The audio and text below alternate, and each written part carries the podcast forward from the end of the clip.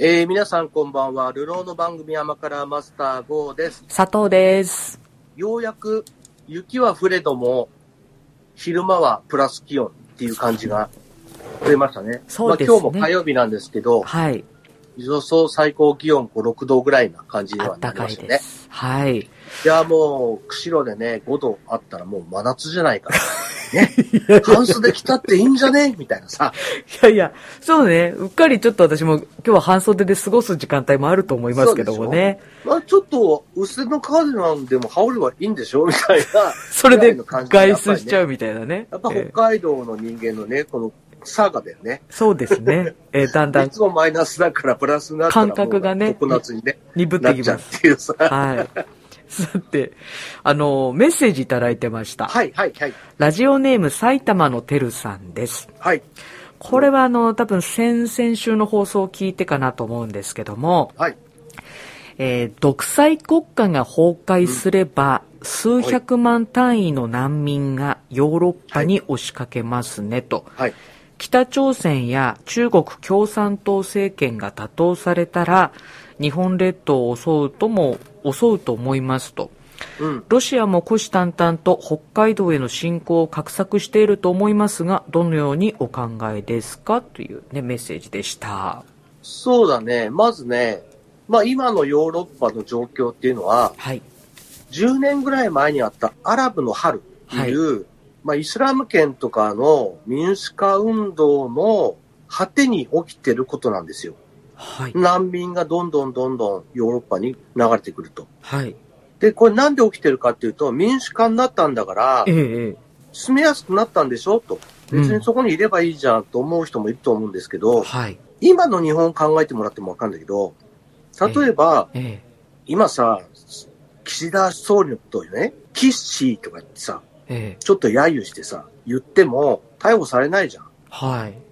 でも、独裁政権もそうなんだけど、独裁政権終わった後の民主化の国だって、あんまり自由にすると、また政権が打倒されるかもしれないわけでしょ。もっと言うと、うん。打倒される危機は増えるわけですよ。はい。独裁政権じゃなくなったからね。ある程度の勢力がいれば、民主的にまた制度を変えられる可能性もあるわけですよ。はい。だから、ある程度の年数かけて、やっぱりみんなの意識を民主的にしていく、移行する時期が必要なんですよ。はい。まず、日本は敗戦で負けてから、その、随分と頑張って働くことで、ういろんん。なことを取り戻してきた世代がいるわけですよ。我々の、ちょっとおお父さんからいのね、ええ、世代なんですけど。ええ、それと同じで、やっぱり1世代分ぐらいは必要なんですよ。い一生懸命頑張る時期が。はい。だから、外から見て自由が欲しいなと思ったその独裁政権下の人たちに自由をいきなり与えても自由じゃないんですよ。うん。だから俺たち思ってたのと違うなと思って、やっぱり脱出してくる人がもっと楽な方に行っちゃうんですよ。そうなんだ。うん。今はさ、SNS で見れるじゃん。はい。他の国がどうなってるか。そうね。うん。例えば、先々週も話したけど、ヒジャブをかぶんなきゃいけない地域の女性がさ、全く被らない女性のね、ファッションを見てさ、ヒジャブを被ることを前提にしたファッションを考えなくてもいいんだと思ったら、うん。そっちに行きたくなるじゃん。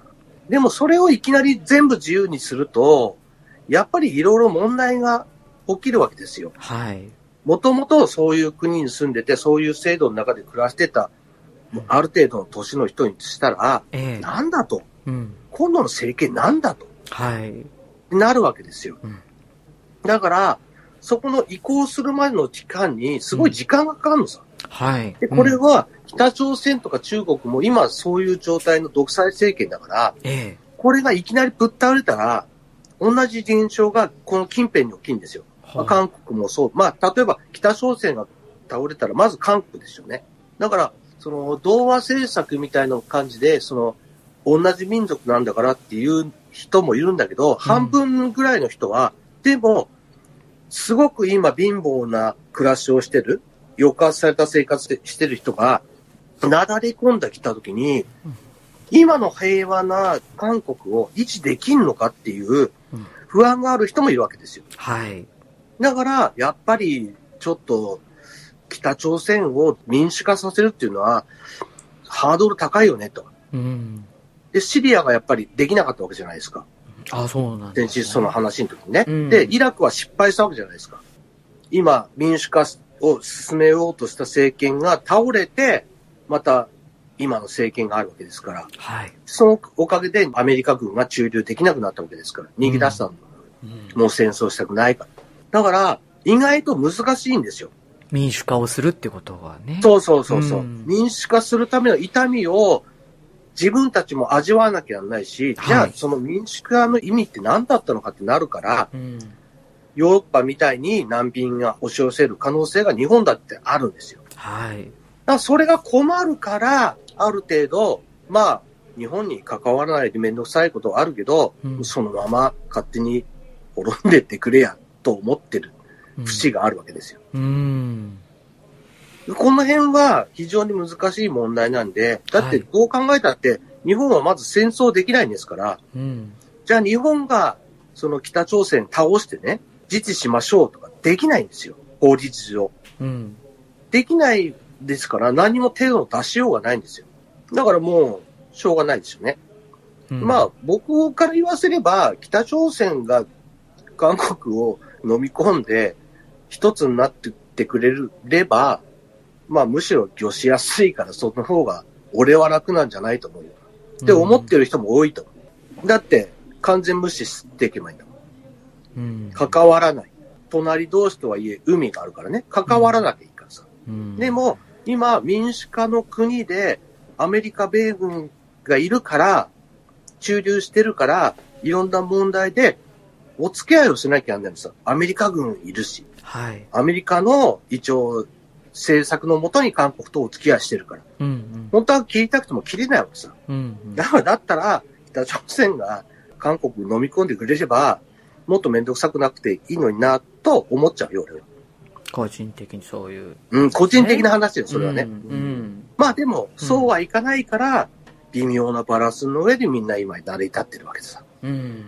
まあ、そんなに簡単ではないもん、それはしょうがないんだよね。はい。ありがたいことに日本は民主的に今まで生活してきたから、うん。勘違いしてるかもしれないんだけど、この自由を手放してまで共産権に行きたいのかっていうことは、僕らはちゃんと覚えておかなきゃならないなっていう話だね。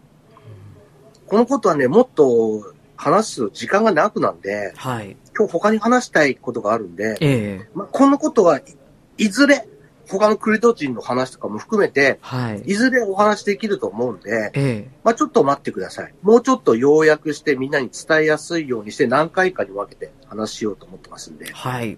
メールありがとうございます。埼玉からね、はい。聞いていただいてるってことでしょ、そうです。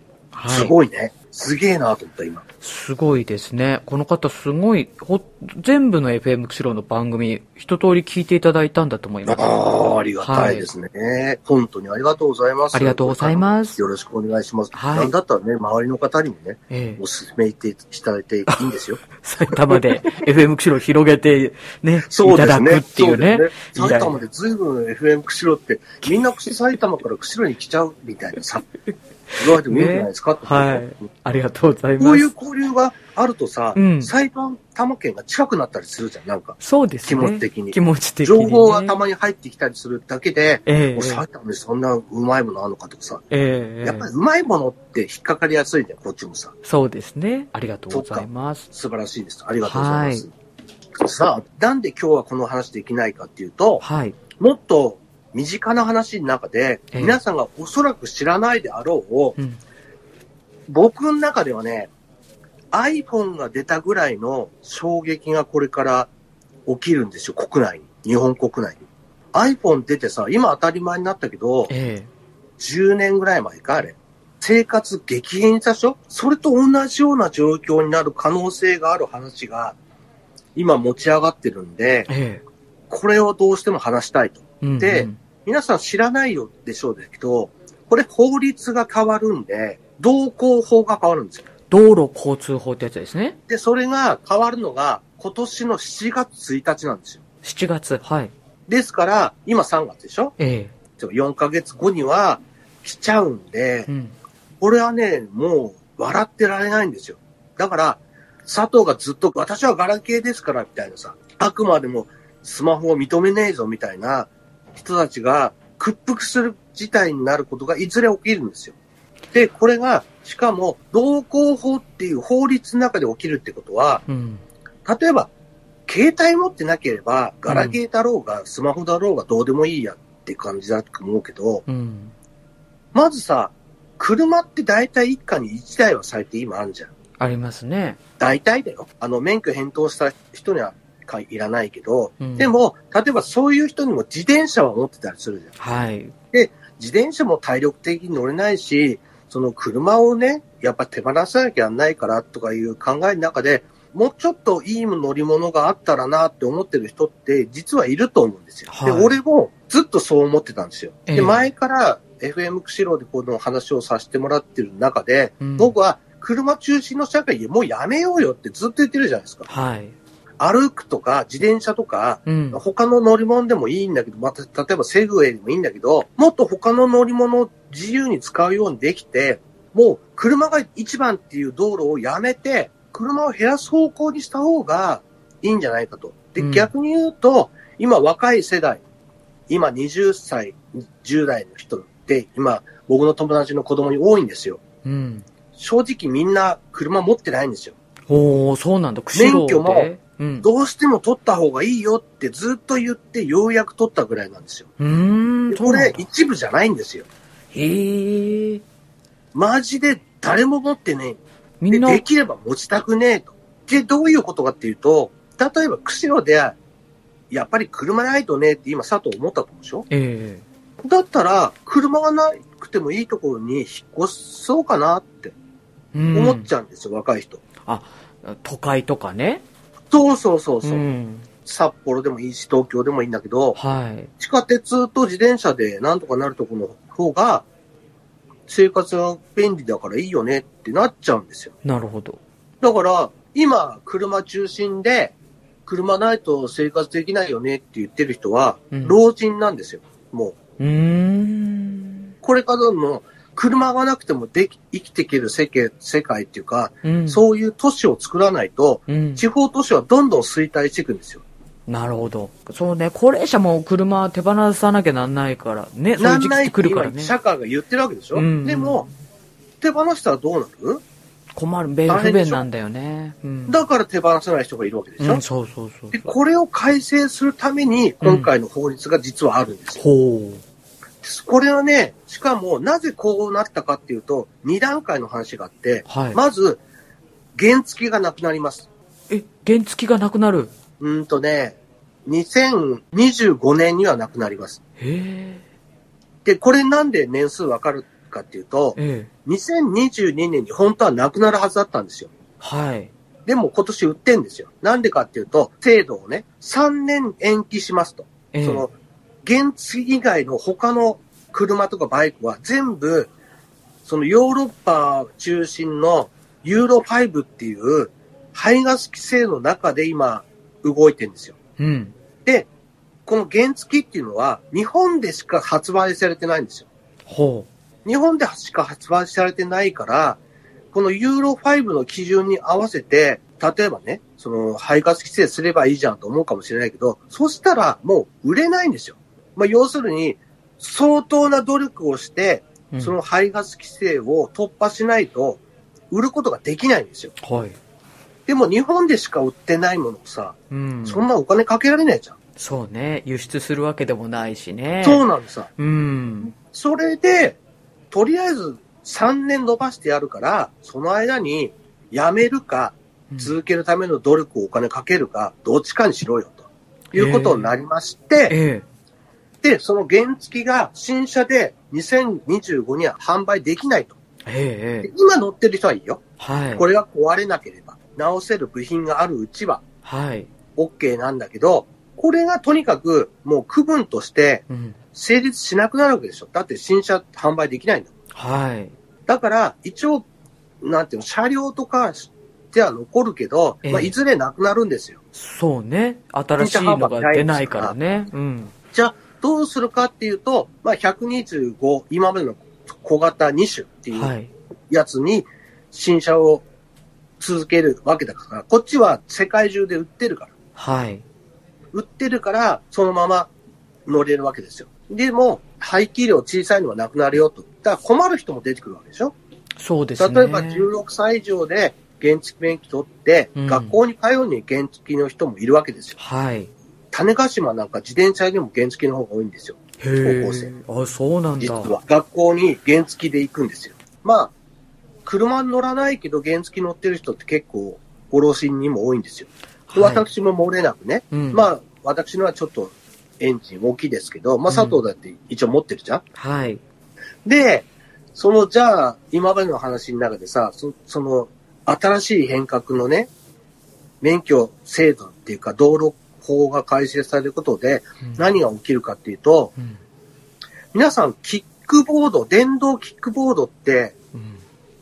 今、公道を走れるって知ってましたその電動キックボードが走れる理由っていうのが、はい。原付と同じで免許、免許を持ってて、うんうん。ナンバーつけて他の保安部品をつけたら、うん。原付として同じ区分で走っていいよっていうくくりになったんですよ、実は。はい。だから勝手に乗ったら当然警察に捕まるわけですよ。えでも、ナンバー取って道路を走る分にはできるよと。えええただね、ちょっとさ、電動キックボードでバーッと行きたいっていう人はさ、歩道で走りたいぐらいの感じなんじゃないえうん。ニュアンスとして。まあでもあれ、歩道はダメなんですよ、ね。ダメですダメですうん。それを歩道を走れるよと。で、自転車ってでもさ、歩道を走れないと地域もあるじゃん。はい。まあまあ、基本的には歩道じゃないとこなんですよね。本当はね。でも、釧路とかは歩道も走っていいよっていう感じなわけじゃん。ああ、いいいようなのがね、ど、ど、どいいようなんですいいこよれうなんですか。東京とかでは歩道は本当は走っちゃいけなくなってる、今。うん。でももう条例のレベルなのさ。うんで、こ。れを結局新しい電動の、その、例えばキックボード。はい。これはね、キックボードだけじゃないんだよ。まあ、一応今、わかりやすいのは電動キックボードって言うんだけど、はい。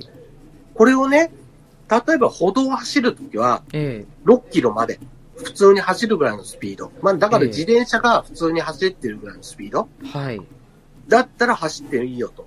でも、車道を走るときは20キロ出していいよと。はい。だから車道も走れるし、歩道も走れると。まあ、だから自転車と同じ。自転車と同じってことはね、うん。佐藤さん、わかるよね。あ、今の、自転車っうて何必要、なんか必要ないもんなくない免許、必そ要うな、い。免許いらないんですよ。もう一つ、自転車何必要ないヘルメットそう、ヘルメットもいらないんですよ。今、原動キックボードにナンバーつけて、はい原付きとして走ってる人は、もちろんヘルメット必要なんですよ。これいらなくなんですよ。まあ、努力義務。うん。まあ、できれば被った方がいいよっていうこと。まあ、例えば、ちょっとした帽子みたいなのを被ってれば、逆に言うともう絶対に文句言われないわけですよ。ええまあ、完全に被ってなくても、正直自転車でね、今被ってない人が多いじゃないですか。はい。だからそういうレベルになるんですよ。で、例えば、どうしても必要なものって、今自転車でさ、ライトはつけてくれってなるじゃん。はい。ライトないと怒られるんだよ。ええこれも、ライトはつけてくれと。でも、バイクとか車みたいに明るいやつはいらないよと。懐中電灯みたいな光でいいよと。はい。、で、自転車にはないけど、その、あの電動だから、電動キックボードに今度必要なものは、方向指示器はつけてくれと。あ、ウインカーですね。でも、ちっちゃいからほぼ見えないんだよ、そんなもん。うん、うん。あと、後ろのストップランプと常駐灯っていうのこれはつけてくれた。ああ。でも、自転車よりないじゃん、必要。必そう要でないすから。ね。うん、こういうものは自転車よりもちょっとついてるけど、どどうせ電動なんだからそれはつけようよと。うん、うん。でも、ないもの他にもないバイクにあって、自転車にないもの。バイクにあって、自転車にないものはエンジンですか、うんあ、じゃなくて、うんそういうことエンジンはあるじゃん、モーターだから。バックミラーいらないんですよ。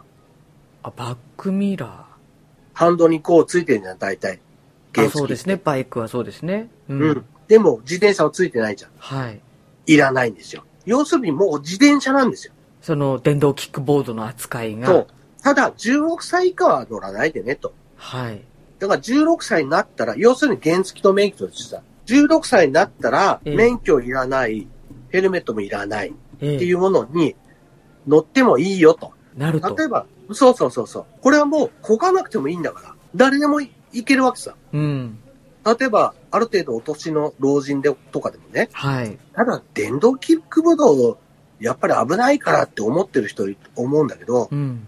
これは便宜上今ね、説明するのに電動キックボードと言ったんだけど、え電気で走る。エンジンが積んでない。電気で走るもので、幅が90センチ。で、長さが160センチ以内のタイヤがついているものを総称で特定小型原付っていうことになったんですよ。えはい。名前、新しく。そうそうそう。で、さっき佐藤に送ったなんか変わった乗り物あったじゃん。ありました。これ結構太いタイヤ一本の上に一本ですよ。椅子があだっから車のタイヤみたいなて、ね。そうそうやつそうのそう。上に人が乗るっていうね椅。子があって、まあ、いっほらぱい一輪車なんですよ、要するそにう、ね。ハンドル付き一輪車みたいなそうそうそうイメージですね。実はこういうものも OK なんですよ。ほ行動走れるんですよ、今までと違って。セグウェイだってー、はい。行動今度から走っていいんですよ。その速度制限はあるけども、行動あまあ、そ速度制限はあるし、ええ例えばその、ブレーキランプとか、ええまあ簡単なブレーキとか、いろんなものは必要なんだけど、はい。でも、そういう装備がついてるんであれば、ええ。行動乗れるんですよ。あ、で、これもあれですか歩道も走れるってことなんですか走れるんですよ。ええ。 6キロ以内なら。で、例えば一輪車、二輪車ってきて、三輪車どうなのさ、と思うじゃんはい。三輪車 OK です。三輪車も、幅と長さしか決まってないんで、はい。三輪車も幅に収まってれば OK です。へえ。そしたらさ、ちょっと乗りやすくないそうです、だね。って漕がなくていいんだもうん。ん。もっと言っちゃうと、四輪車 OK なんですよ。ああ、そう。タイヤをつつけてもいいの。例えば、カブみたいなちっちゃいね、タイヤつけて、はい。四輪にして、たはだい幅は90だから、はいでも90って結構よ。そうですね。人は座れますね。全然座れるわけさ。うん。だから、一人で乗る分には、四輪でか屋根がついてても、なんだったらドアがあっても OK なの。ほう。これも歩道も走れるの。へえ。ただ、例えばさ、今バイクもそうなんだけど、せっかく、その気持ちいいのにええ、ドアとか屋根とかいらねえよっていう人が多分多いと思うんだけどう、ん。ただ、雨とかに突然降ったらね、はい。大変だし、やっぱ寒いじゃんという時のに、やっぱりドアと屋根あった方がいいよっていう人も、これ認められるのさ。なるほどね。ただそういう風にどんどん大きくなると、航続距離が減っていくと思うんだよね。バッテリーだからさ。ああ。そっかそっか。だから、より軽くする方が、うん。航続距離が伸びるわけ。だからタイヤも少ない方が、ええやっぱり航続距離が伸びる。だってタイヤの分重たくなるからさ。あーあー、そうあの、走行できる距離が、そうそうそう。伸ばすためにはだから走行距離的な距離がうん。通勤とか通学じゃなくて、本当に近所だけだよってなったらえ、ええどんな形のものでも OK なんだよ、今。え。なるほど、ね。これからは。だからそれが歩道を走ることもできるし、うん歩道を走ったものがいきなり車道が出てもいいわけさ。はい。だって自転車だってそうでしょ、そうですね。うん。うん。だからそれを、じゃあ法律で決まったんだから、うん。今佐藤が、えー、って言ったでしょええええ。ちょっそれと危ないじゃんとかさ、歩道をね、ちょっと走られると、ね。どうしたらいいのっていううんいろんな不安だと思うんだけど、うん。これはもう今年の7月からは施行されるんで、ええええ。全く文句が言えません。うーん、そっか。実はパブリ期間っていうのがあって、この間終わったんですよ。だから若干の変更はもしかしたらあるかもしれないけど、どっちかというと、ええ。規制を緩める方の変更なんですよ。へえ。だから本当は、去年の時点では、例えばやっぱり、ちゃんとしたライトは必要じゃないとか、いうんろいろあったんですよ。うんでも、より自転車に近いんだから、はい自転車と同じ装備でいいんじゃないのっていう方向で、どんどん緩和されていったんですよ。ただへー、方向指示器は夜のね、いきなり怖いから、うんどうせ電気つけてんだから、方向指示器とか、ブレーキランプとか、そういうのは残そうと。はい。大した電力じゃないからね。うん。で、も、ライトは、自転車だってちょっとついてれば困らないんだから、うん。その目の前をちょっと照らすぐらいいいでしょっていうふうに、やっぱり規制緩和になったんだよね。へえ。なんで、今皆さんが聞いた時点で、ええー、と思った人多いと思うんだけど、うん。これはもう決まりなんで、うん。まあ、いや、困るよって言ってももう無理なんですよ。そうですか。無理です。特定小型原付。そう。僕らが原付って言ってるのね、2種類今まであったんですよ。はい。 50がうん第1種、原は付。い。うん。で、えっ、と、125までの50以上のやつうがん第2種だったんですよ。僕ははい第2種ってやつ、佐藤も今第2種なんですけど、はい。第1種がなくなるんですよ。新車販売なくなるから、その代替として今までは125をうん。リチューンしてね、うん。そういうことを落とすから、50のやつで走らせてよっていう今、あの、三原淳子さんが頑張ってやってるんですよ。はい。自民党でね。ええで、あの、提言出してるんですよ。ええこういう風にしませんかっていうのを、二輪業界と一緒に、はい。その、政府に出してる案では、125をディチューンするから、うん。 50cc として走らせてよっていうのは、残してよってやってるんですけど、うん。でも、特定小型二輪っていう、まあ、自動、自転車っていう、自動車っていうのうんうん。これを二輪車じゃなくてもいいっていうものを作っちゃったからね。うん。これがね、認められるかどうか今わかんないんですよ。うん。廃止していいんじゃないってなる可能性があるんですよ。うん。このまま。うん。ただ、その 50cc っていう区番で今走ってるのがあるから、うん。多分法律的には残るんだけど、うん。じゃあ今の販売できない分をなんとかしようっていうのはちょっと難しくなるかもしれない。だからその特定小型っていうこの原付っていうものを、もうとにかく推進していくっていう感じで法律ができちゃったからね。はい。だから例えば高校生になったらうん。自転車通学ですってなってね、うん。でもさ、例えば自転車2、3万だから、その買えるけどとかって思ってる人もいると思うけど、うん。うん。今そのアシスト自転車6、7万なんですよ、大体。おー、それぐらいですか。そのぐらいの値段で、電動キックボード買えるんですよ、実際ね。はい。で、電動アシストの自転車も買えるわけですよ。うん。で、電動アシストの自転車って、アシストしなきゃならないから今までめんどくさかったんだけど、ペダルはつけといてもいいけど、自動で走っても良くなるんですよ。例えば坂登るときにね、はい。もうビーンって登っちゃえばいいわけですよ。うん。自分で漕がなくても、漕がなくても良くなるんですよ。ただ、電気がなくなったら、うん。まあ、漕ごうかなってなるわけですよ。うんうん。押して歩いてもしょうがないからね。はい。だから逆に言うと、今までよりずっと楽なんですよ、すべてが。そうね。だから、若い者がね、ちょっとお金出してもらって、例えば家族にね、うん。自転車で通ってもいいけど、うん。その電動のね、やつにしてよと。免許いらないし、と。うんうん。親だって、それだったらいいってなったら、楽じゃないうん。迎えに行かなくていいのだって。うん。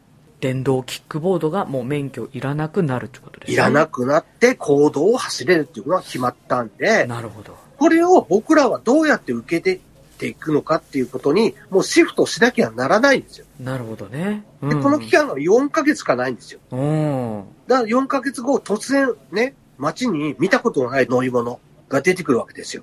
車道をね、走車ってた道りとかも歩道も走るわけですよ。そうだね。あれ違反じゃねえのかって言ったって遅いんですよ。うん、違反じゃゃないんですよ。遅れてんだお前らだってことなんですよ。ああ、そっか。そし、てこれが街に溢れる事態に僕はなると思います。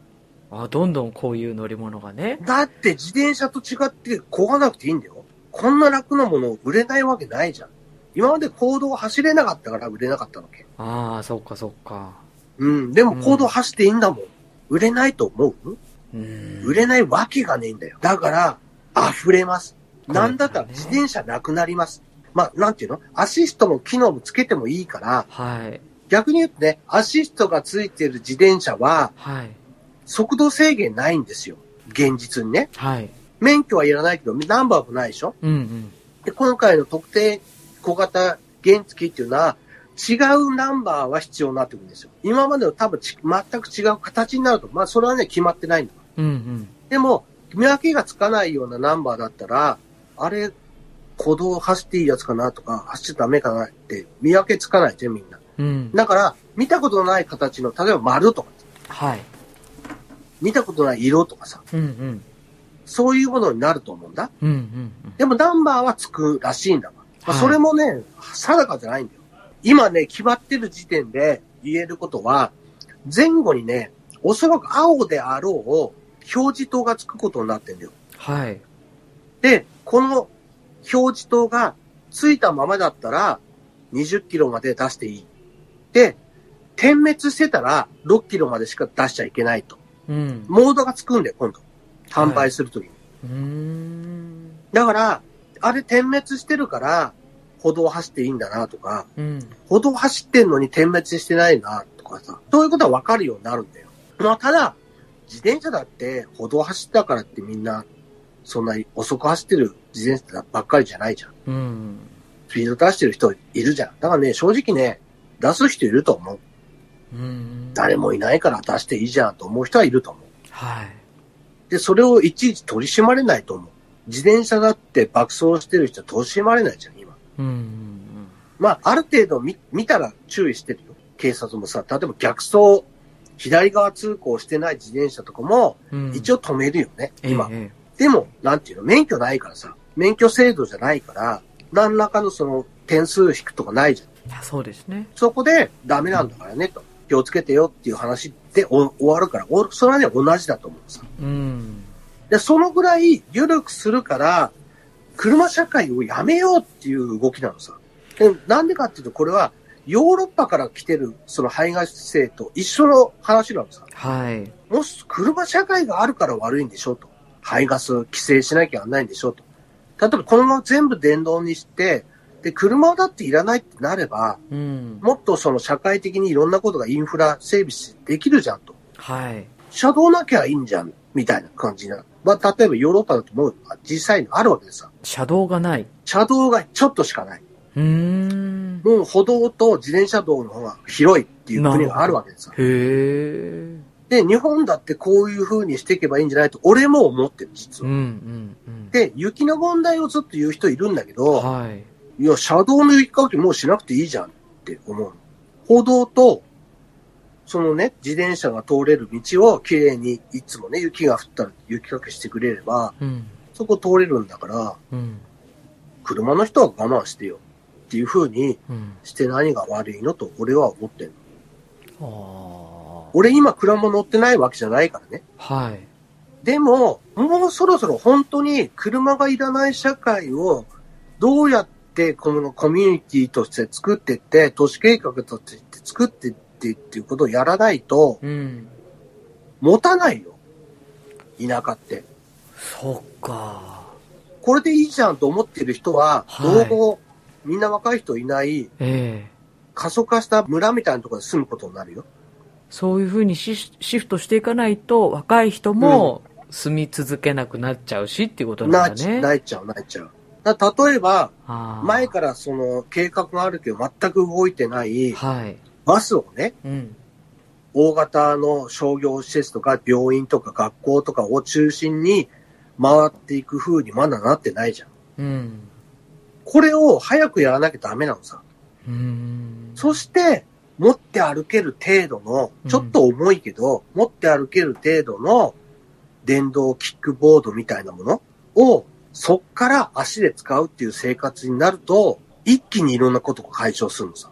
あ、バスとキックボードとかを合わせ技で移動するとで、。長距離は JR。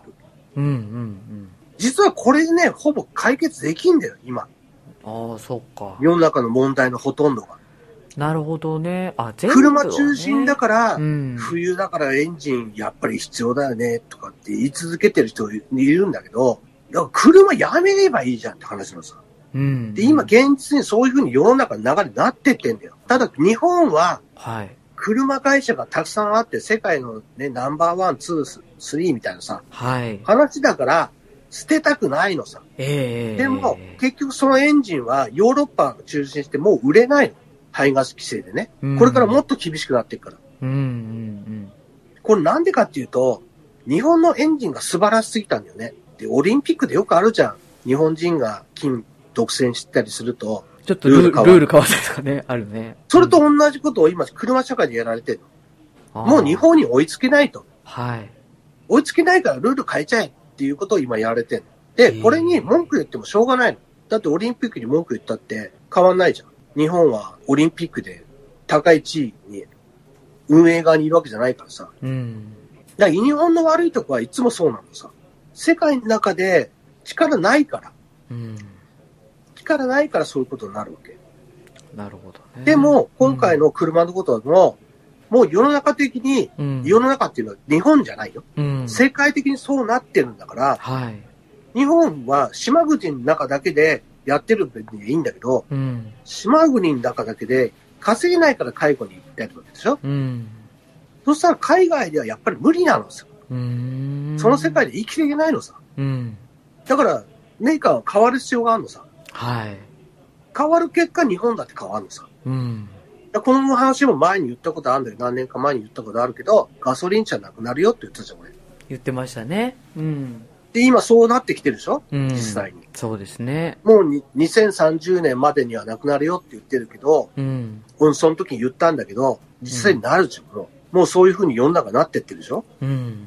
だから、どんなに文句言ったって、日本だけでなんとかならないんだよ、もう。うん。日本の企業だって海外で物を売っていかなきゃなんないから、やっぱそのルールに従うしかないわけさ。そのルールを変えられちゃって、いやと思っても、やっぱり日本の技術力で突破するしかないわけ。でその時に僕らだけが、なんでって言ったって、しょうがないんだよ。例えば佐藤がずっとうん。 MD とかなんかで撮ってさ、うん。うん編集してさ、一生懸命や大変やってたじゃん。はい。あれずっと誇示してたけど、今考えればバカバカしいじゃん。まあそうだね、もう、そうですねもっと今楽になってるからさ、うん、楽になってますね。もっとあんな楽な仕事で済むんだったら、あれにしとけばよかったと思うわけでしょ、早く。後から思い今じゃあ戻ってる。くれって言われたら戻れるかいさ。断りますよね。そうでしょ、うん。同じなんだよ。うんうん。うん今、文句なんぼ言ったって、いずれそういう世界になった時に、はい。そっちの方が主流になったら、そっちの方が便利になるんだから。だから結局、さっきも言ったけど、じゃあ免許とか、そのうんヘルメットの縛りなくなったわけですか、今回ね。。うん。そしたらさ、いや、例えば今まで原付き乗ってたけど、うん。原付きはヘルメットいるじゃん。そうね。ヘルメットいらないって言われたらさ、じゃあ俺、もう原付きじゃやめようかなと思う人増えると思うよ。ああ、そうだね。同じような形のもので、うん。ヘルメット被んなくていいんだよ。面倒くさくないじゃん。確かにそれは楽なんだよね。ヘルメットがないって。ヘルメットなくていいって言われたらうんすげえ楽じゃん。楽俺。たち知ってるじゃん。だって。うん。だって車乗るときヘルメットなくていいからなって私は思うもんそうだよね。やっぱり。そうなの。うんだから、バイクだって、バイクの形しててもいいわけ。あーさっきのそうねサイズに合ってるわけ。その90センチ今の原付は160でねサイズに合ってるわけさ。うんうん。ただ、30キロで走れなさいと。うん、うん。これ。を20キロまで落としていいんだったら、うん。ヘルメットいらないって言われたらさ、うん。 30キロでヘルメットと、20キロでヘルメットなし、しかも歩道もいずっとだったら走れる。どっちがいいかなと思う人絶対出てくる。そうだね。それはそうだね。しかも免許いらないんだもん。そうだよね。高校生乗れるんだもん。買えば。ねまたね、その高校生とかでも求めやすい価格設定のものが出てくるであろうってことだもんもっね。と増えるからね。うんもっと出てくる。多分ね、3万ぐらいまで落ちると思う。その電動のね、ものがね。電動のいろんなものうが。んそりゃ便利だよね。みんなが今、ええと思ってるのは、やっぱり車中心に社会考えてるからなんだけど、うんうん。これが若い人で、車どうしても必要ないと。うん持ってたらどんどんお金かかると。他のことにお金使いなんだっていう人にとっては、こうんれ天国なんだよ。そうだね。電動で車道が走れて、ヘルメットなく、うん、あの持ち歩ける。ね、免許もいらないん。だったらバスも乗れる。そうだそしたねら。さ、そしたらね、そういう人たちにしたら、うん。まあ、歩道とかをもっと整備してくれよと。まあそうなるよね。なるさ、もうちょっと広くしてほしいとかね。そうそうそう、危ななるいよっねて言うんだったらもっとね、し例えばみうん三原なんか、うん。ある程度広い道路は歩道とあ自転車道自転車道と分けてね、るの分がけさて、ますよね。これ普通になるともっと楽になるじゃん。楽になる、なる、なる。ねうん。そうしたらそういう人が増えて、そういう人に住んでもらいたいと思ったら、うん。変わらざるを得ないんだよ。やっぱりあれだね、世の中の常識っていうのは常に変わっていく、ね。変わってっから。さ、いつまで文句言ってんのはじじいとババアだけなんだよ。そうか。じゃあ、じじいとババアだけ住んでる町になってもいいのかいって話さ。そら困るわね。そうでしょ、んい若い人にも住んでもらいたいんでしょだったそら、うです、そうです。モビリティ自体を変えないと。みんないらねえっつってんだから、車の車検やめようって、うんいち早くやっていかないと。だって、釧路なんか車いらないよ、雪国だけど。だって、遠くに行くんだったらバス乗ればいいし、それ以外はね、自転車みたいに使えるし。なんだったらそのまま、時間はかかるけど、道路走れんだったら、バスになって乗らなくていいよってなったら、うん。そっちにシフトする人随分出てくると思うよ。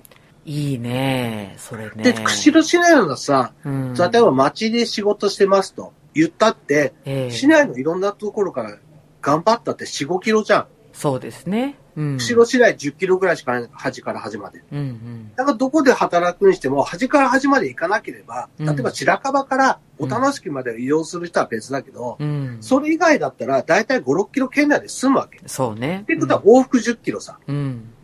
電動モビリティって大体10キロと走れるわけ。うんうんうん。だって俺たちはあの、電動アシスト自転車ですらさ、はい。市内走り回ったじゃん。最後なくなったけこどう、なあれ結構な距離で走ったうんじゃん。走れますね。ってことは、うん。往復ぐらいとちょっと遊びに行くぐらいだったら、電動、フル電動でも全然いけんのよ。うん。なんだったら着いた先にちょっと充電すればいいわけ。で、そうガソリンととか違って、うん。電気の充電って安いじゃん。うん。そうね。普通の家電とか使うより安いわけさ。うん。だから車とかガソリン代高いしなと思ってる時に、うん。例えば電動キックボードとか電動自転車、うん。今。度新しく出るんだからさ、これの乗ろうかってなった時に、うん。一番先に実感するのは、ガソリン代こんなにかかんねえんだと。そうね。うん。電気でなん、だって何十円、一日だったら多分な、10円かかるかどうかだよ。そうですね。充電したってうんうん会社でまた充電して帰ろうっつっても、うん。うん。 10円文句言う会社いると思うスマホの充電と変わんねえんだから。そうだよね。そしたらさ、いや、正直本当に世の中変わっちゃうかもしれないよ。ちょっと楽しそうだな。そうでし ょちょっとそれ、のそれはそれでさ、うん自分たちが乗る時のこと考えたら、うん。これが、例えば冬でね、ちょっと寒いかもしれないけど、ある程度の装備で乗ったらね、十分いけると思ったらさ、もうちょっと車道とかさ、歩道をもうちょっと整備してよと思うんじゃないうん。乗る人が増えたら。そうね。だったら乗る人増える前にやった方がいいんだよ。釧路どんどんやりますよと。大きい道路に関してはガンガンやりますよと。うん。だから、どんどん推進しましょうと。やってったら、いや、暮らしやすい国だな、まあ、市だなってなるんじゃないなんか、免許を返納する人が増えるとか増ねえると思う、多分。うんそうねだって、なんだったら本当に、 うん。三輪でもいいんだから。なんか、今の三輪のさ、うん老、人が乗ってるやつって、うん。やっぱり2、3キロ、本当に歩くぐらいのスピードしか出ないわけさ。遅いなよんだったらね。早歩きより遅い。遅いね。でもさうん、 6キロまで OK ってことは、はい普通の自転車ぐらい出してもいいわけ。歩道でもね。そうなうんの。うんうん。そっかそっか。そしたらもっと楽じゃん。なるほどね。もっと乗り乗りたいと思う人増えると思うよ。そうですね。うん。で、免許がないっていうのは、その身分保障のがないからって言ってるけど、うん。結局マイナンバーカードあんだから、そうなんだよね。関係ないのさ、今うん。でそうなってくると、あー本当に車必要なのと。俺は車嫌いじゃないよ。うん。ずっとたくさん乗ってきたし。大好きおだった前よがね。言うなよって言われると、う多ん。分そ周うりで。ね。そおう。前は絶対言っちゃダメと。うんうん。バイクだってそうだよ。バイク大好きだもん。うん。でも、俺はずっと思ってるから。うーん、そっか。バイクの、だってヘルメット被んなくていいんだったら、もっといろんな格好で乗れるじゃん。それは私も大賛成。そうでしょヘルメットあんまそりし。たら本当被にりスピたくない人ー間だドからうを、んスピードを抑えるけど、うん。バイクで、例えばね、バイクの形してればいいんだから。そうね。でも、うんその、ね、ヘルメット被んなくていいよって言われたらさ、うん。どっちなのか悩まないそれ。私なんかスピードなんかもう絶対出したくないタイプそだうかなんらですよ。そうなんですよ。乗りたいね。そういうことなんですよ。うん。だから、本当にこれ世の中変わる可能性があるのさ。今聞いてる人は、さ、ないわと思ってるかもしれないけどう、ん。もう今、電動の車とかハイブリッドがこれから当たり前になっていく時代の中で、うん。ずっと、俺はずっとガソリン車に乗るからっていうほどガソリンって安いかいうんもっそとうこれからどんどんなくなるよ。これからどんどんどんどんガソリンスタンド減るんだよ、もっと。その時に本当にそのわけわかんない信念を持っていけるほど自由会うんっていう風になるよ。そうかあそういうのが発達するとそれに付随する例えば、うん。防寒ファッションだとかも出そうだねてくるだろうしそう冬なのさ冬場でもそのね移動がしやすいファッションみたいなのがうん。出てきたりそういうねハンドルあったかいみたいなね、うんものだとかそもうだ出ねてくるだろうしさうんきっと変わってくんだねそれはいい、ね、そういうのうのん今、際にいるんだよ、俺たち。まあ、逆に言うと、本当に iPhone 出てきた頃の、今10年ぐ、10年ぐらい、そしてそのうんうん当たり前になったのをずっと見てきたじゃん。見てきましたねそれはさ、その iPhone が当たり前にある世代ともまた違うじゃん。うんそうそうだねすごい変革を見たじゃん。見たねそれを今またこれ見せられる可能性があるっていう、セグウェイが出た時にさ、うんすげえ乗り物出たと思ったじゃん。思ったけど全然身近には感じなかったんだよねそれ、行動で乗れないからでしょそうそうそうまああと値段がめっちゃ高いっていうのとねうん。うんでもあれだって結局、例えばハンドルがあれば、うんもうちょっと、その、あれもハンドルあるからね。うんあれにその方向指とかつけたりうんうんすれば、うん今から乗れることになるわけさ。いやだから、どんどんこれから自分が年を重ねていくにあたってね、うんそういう交通事故の心配だとか、絶対自分の身に降りかかってくることだから、うん。そういう進化は私は大歓迎だね。そうなんだよね。うん。スピードが出ないんだからさ、うん交通事故に落ちあったとしても、そ大きい事故にならないのさ。口酸っぱく言ってんだけう。ど、ん本当は車も全部電動にして、うん絶対にスピードが出ない方にすればいいわけさ。そうしたら事故は減るしね。事故の被害も減るよね。んそうそう。。そして、そういうものだと、うん。例えば、うん携帯とかのその電波とかでうん、うん。制御ができんのさ。勝手に止まるとか止まらないとかもう、ん。今の車はエンジンだから、うん。勝手に止まっちゃうといろんなことが止まっちゃうから危ないのさ。うん。でも、電動だと、勝手に止まってもなんだ困んないのさ。そこがね、安全に対して非常にそのエンジンが脆くて、うん。電動が強いところなんだよ。うーん。例えばバイクだって、もう絶対倒れないバイクって今もうできてるの。へえ、そうなのできてるんだけど、うん。まあ、高いしう、ん。これをやるにはエンジンじゃない方がいいのさ。へえ。さっきも言ったけど、電気が必要だから。はい。ジャイロを動かすのに。だから最初から、そのジャイロのためにバッテリー積まなきゃいけないわけさ。うん。だから最初から電気で動くようになったら、うん。エンジンもそのバッテリーもとか考えなくていいのさ。うん。エンジンの代わりにモーターにしてうんバッテリー積めば何でも OK だから、うん。電動のバイクに当たり前になったらね、これうん少少しずつ本題も、例えば今年ね、10車種出すの。電動のバイク。はい。これが普通にジャイロ積めるようになったら、うん。絶対に転ばないわけ。例えば、バイクの出し入れね、うん大変なの、乗ったことある人は分かってると思うけど、うん。これがね、スマホとかで勝手にできるようになるわけ。うーん。車のね、その出し入れね、めんどくさいなと思ってる人もいると思うけど、電動の車は実は今もうほとんどしなくていいのさ。あのー車に乗ってなくてもできるわけ。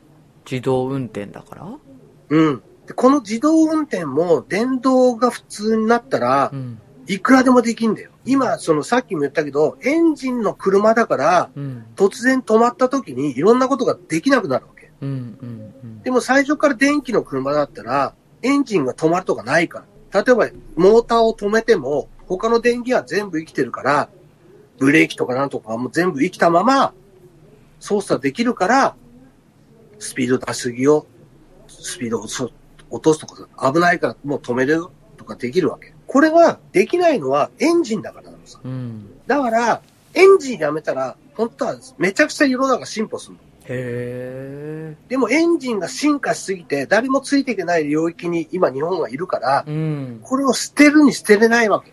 そっか。本当は、うん。世の中を変えるためにはエンジン捨てる時にはもう来てんだよ。うエーん。ンジン大好きな俺が言うんだからね。うん。まあ、エンジンさえなければね、みんなが求めてる世界来るのもうすぐなんだよ。難し手い放ね、しでいそいんうだよ考えるとね。なんかねそうなのさうん。ただそういうためには企業努力をしてもらう必要があるわけ。うん。そっか今ずっと緊急したものを捨てて、新しいところや行くんだからさ。それはなかなかできない選択だろうね。難しいとこだよね。今まで気づいたことを全部捨てて、また一からやり直さなきゃなんないからね。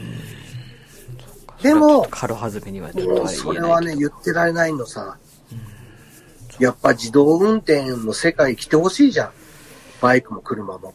まあね、こういう事故とかがね、減るっていうのはものすごく望むところ。そうでしょうん。うんそうなってくるためには、やっぱり自動運転手だから電動にしてほしいなと思うし、うん。その最先端の中にうん普及していく、その小型特殊原付小っ型うん、特殊原付き。うん。ていうものがもっと広まっていくと、うん今よりももっと多くの人が普通に使うものになってくると思う、これが。うん、なるほどね。はい。なんで、ちょっとその7月からね、うん。その、いろんな法律が変わるから、そういう車は、まあ車とかバイクみたいなの出てくるから、うん、まあそれに自分たちが対応しないと、事故を起こしたら悪いのは車だからね、まず。そういうのが増えてくるよっていうのをまず、ドライバーの方も、あとまあ歩行者の危ない方ともかそうなでんすとけかどもね。言ってらんないんだから、自転車を引いたらね、あ悪いのは車になっちゃうでしょそうですね。うん。それと同じようなのがめちゃくちゃ増えるんだから。うん。自転車より楽なんだから、だって壊なくていいんだから。絶対増えるから。俺だって欲しいもん。佐藤だって多分欲しいと思う。ちょっとね、欲しいと思います。うん。バイクに乗ってる人は余計欲しいと思う。だからもう本当に今時代の変革点がついに日本にも来たんで、ずっと抗ってきた日本にも来たんで、うん。これをじゃあうまく利用して都市づくりを本当にしないと、だからなんか都市づくりみたいなさ、その釧路なんかこういう作り方をどうのことっていう人よくいるんだけど、うん。俺の中で、モビリティを変えていかないと何にも進まねえんだよ。これね、シムシティみたいな街を作るゲームやったらわかんないよ。うん。渋滞とかをどうやってなくすかとか考えるんだよ、一生懸命。道路作りとかの考えるとか、街は発展しないんだよ。そうでも、、車をなくせば、もっと解決策が多くなるんだよ。うん。それはね、本当にみんながちゃんと考えた方がいい。かなり、あの、新しい街づくりになりますね。そうだね。。繁華街をどうするとかね、そんなこと言ってる場合じゃないの。自然をどうするとかどうでもいいの。だって車の道路を減らしてって、その、自転車道とかね、うん。歩道をもっと整備したら、黙って景色見れるんだから、うん。景観なんか良くしなくなんなくなるから。うん。まずはそこからだと。そっからだよ。いう、でそこからまあいろいろつながっていくっつうことなんですね。そうそうそうそう意外と、その、見落とされがちな問題というか、その、あれなんだね。そうだね。うん。でも、俺がずっと言ってることなんでね、うん、意外とだ誰も聞いてくれないけどね。うん、でも、実は俺に世の中はついてきてるから。うん、 先見なるのほど明あり。っていうことを分かってほしい。 はい。だから俺の独裁国家にしよう、本当に。また何でもやってるから。以上、終了の時間がやってまいりました。はい。わかりました。はい。じゃあ、4月1日にね、法改正しますんで、皆さんね、ちょっと気をつけて運転するように。また、それにね、自分が乗ることになるんでね、違反しないようにね、気をつけてください。はい。はい、それでは皆さん、さよなら。さようなら。